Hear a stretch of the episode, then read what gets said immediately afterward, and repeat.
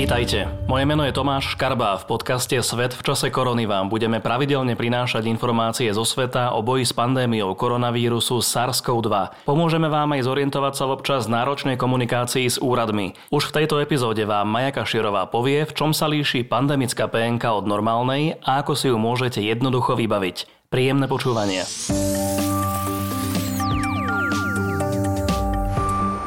V Európe sa koronavírus vymkol spod kontroly v Taliansku a následne v Španielsku, kde sa počet obetí v čase nahrávania tohto podcastu blíži k 20 tisícom. Španieli sa však už postupne vracajú do práce.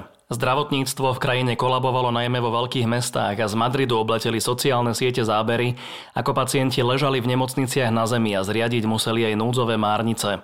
Tamojšia vláda musela prijať oveľa tvrdšie obmedzenia, než je bežné inde v Európe.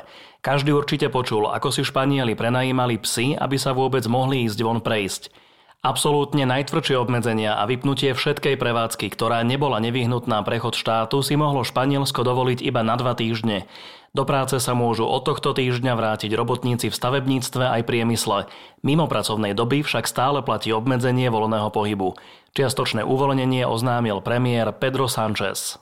Obnovíme iba tie hospodárske oblasti, ktoré boli utlmené 30. marca. Iba tieto. A to zdôrazňujem. Iba tieto.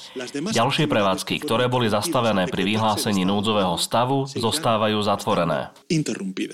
Premiér Sanchez bol tento týždeň osobne navštíviť továreň na výrobu masiek a všetci zamestnanci za šiacimi strojmi mali biele celotelové ochranné obleky, rúška aj rukavice. Samotná firma šiela pôvodne svadobné obleky a odevy pre anglický súd počas pandémie, ale zmenila výrobu. Zmeny sa dotkli aj automobilky Seat v Martorelli, ktorá začala na výrobnej linke pre svoj najpredávanejší model vyrábať plúcne ventilátory. Obyvateľom, ktorí musia na dochádzanie do práce používať hromadnú dopravu, začala vláda distribuovať 10 miliónov tvárových masiek, ktoré by mali dostávať priamo na zastávkach. Španielskí epidemiológovia veria, že reštart priemyslu je iba malým rizikom, pretože obyvatelia sa už správajú inak než pred mesiacom. Po naozaj kritických časoch začali dodržiavať rozostupy, nosiť rúška a poriadne si umývať aj ruky. Otváranie škôl, reštaurácií, divadiel či veľkej časti obchodov však ešte stále neprichádza do úvahy. Či sú aktuálne opatrenia udržateľné, majú vyhodnotiť o dva týždne. Španielská vláda sa snaží reagovať aj na zlú ekonomickú situáciu obyvateľov a uvažuje o zavedení základného príjmu. Teda vláda by občanom posielala nejaké peniaze každý mesiac bez akýchkoľvek podmienok. Tamojšia ministerka hospodárstva povedala, že chce, aby to fungovalo čo najskôr, ale dokonca aj po odoznení koronakrízy. To by som bol ešte opatrný. Zatiaľ nevieme, do akej miery ide o politické vyjadrenia a čo si Španielsko nakoniec bude môcť dovoliť.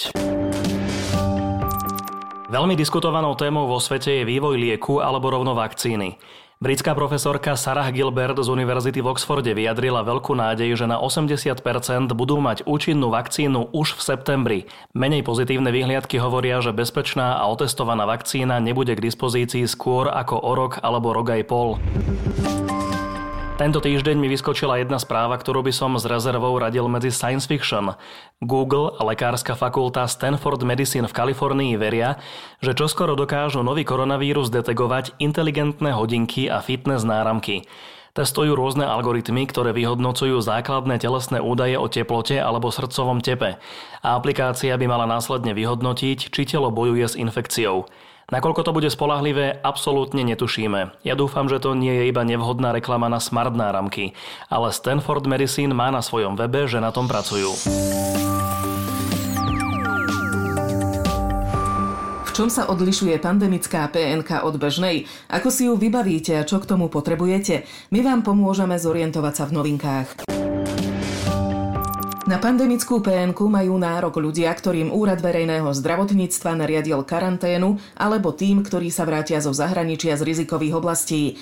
Podľa hovorcu sociálnej poisťovne Petra Vyšvádera sa vypláca počas krízovej situácie súvisiacej so šírením ochorenia COVID-19. Ak ste osoba, ktorej bola nariadená karanténa Úradom verejného zdravotníctva, alebo ak ste sa vrátili z rizikových oblastí a chcete požiadať o PNK, v prvom rade treba telefonicky alebo mailom kontaktovať svojho ošetrujúceho lekára. A ten, ak rozhodne o tom, že tá dočasná práceneschopnosť je e, je opodstatnená, tak vystaví o nej potvrdenie a pošle ho sociálnej poisťovni. Lekár ho pošle sociálnej poisťovni aj bez vášho podpisu. Toto je jedna zo zmien, pretože bežnú PNK musí pacient podpísať, inak by ju v sociálnej poisťovni neakceptovali. Poisťovňa potom pošle tlačivá zamestnávateľovi. Lekár si bude pýtať od takéhoto pacienta telefónne číslo, ktoré napíše na to tlačivo a vysvetlím prečo.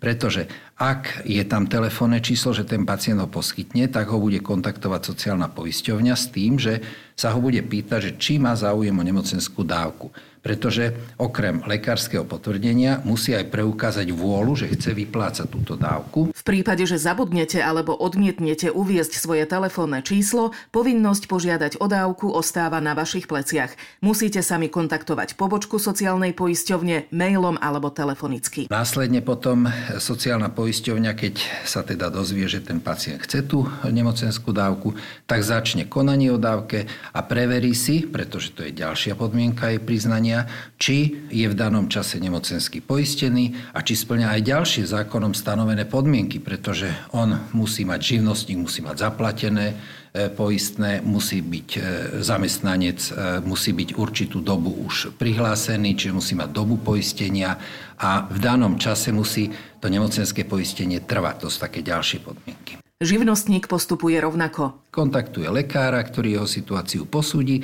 Ak ho uzná za práce neschopného z dôvodu šírenia ochorenia COVID, zašle žiadosť živnostníka sociálnej poisťovne. Ak živnostník platil odvod riadne a včas, to je podmienka, nesmie mať nedoplatky viac ako 5 eur, tak nárok na dávku mu vznikne a vypočíta sa podľa toho, z akého vymeriavacieho základu platil. Pandemickú PNK si môžete vybaviť aj spätne. V porovnaní s bežnými nemocenskými vyplácanými počas dočasnej penky sa pandemické nemocenské týka len obdobia, keď sa tá kríza začala, teda od 12. marca až do skončenia tejto krízy. Pre sociálnu poisťovňu je rozhodujúce, aby lekár penku podpísal. Vzhľadom na momentálnu situáciu sociálna poisťovňa preferuje mailovú komunikáciu. Stáva sa nám často to, že ľudia aj 2-3 krát pošlú tú istú žiadosť alebo telefonujú, dostali ste náš mail.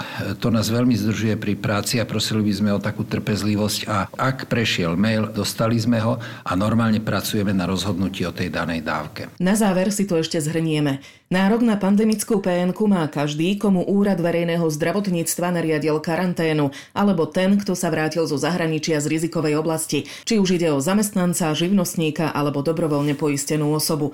Ak ste zdraví a nemôžete pracovať, lebo zamestnávateľ prevádzku zatvoril, pandemickú PNK nedostanete.